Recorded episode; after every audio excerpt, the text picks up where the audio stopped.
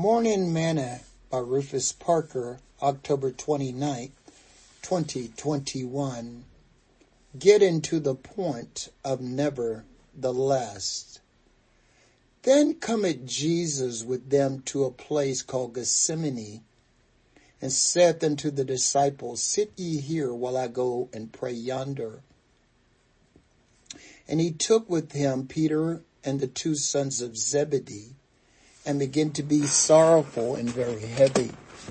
Then said he unto them, My soul is exceeding sorrowful, even unto death. Tarry you here and watch with me. And he went a little further and fell on his face and prayed, said, O my father, if it be possible, let this cup pass from me. Nevertheless, not as I will, but as thou wilt. Matthew 26 verse 36 to 39. Today's morsel. One of the fantasies of some saints is that they think that they can't serve God alone.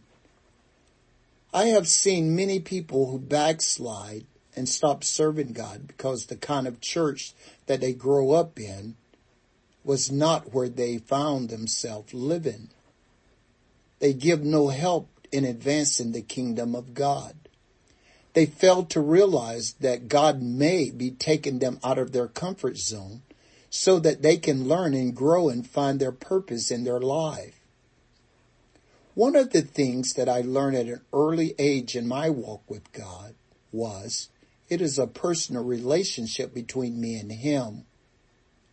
If you feel that you can't serve God or build your relationship with Him without others, you have missed the whole message of spiritual relationships. There must come a time that you get to the point of nevertheless. What do I mean? I mean that even though others do not worship, give, or praise God, you will. Even if there isn't a church where you are, you will still praise and worship Him because you love Him. You will study the Word of God for yourself and continue to grow. You will do whatever you can to start a church where you are.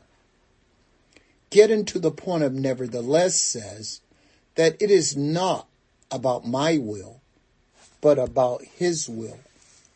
We must always do what is His will, even though we may have to drink from a bitter cup. And this He is well pleased. Sing this song with me today. I'll say yes, Lord, yes, to your will and to your way. I'll say yes, Lord, yes. I will trust you and obey when your spirit speaks to me. With my whole heart I'll agree and my answer will be yes, Lord, yes.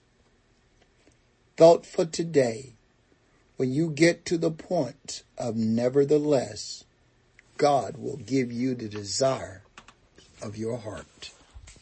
Parker.